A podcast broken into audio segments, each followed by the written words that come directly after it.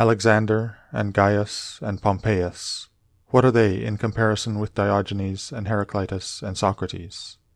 For they were acquainted with things, and their causes, forms, and their matter, and the ruling principles of these men were the same. But as to the others, how many things had they to care for, and to how many things were they slaves?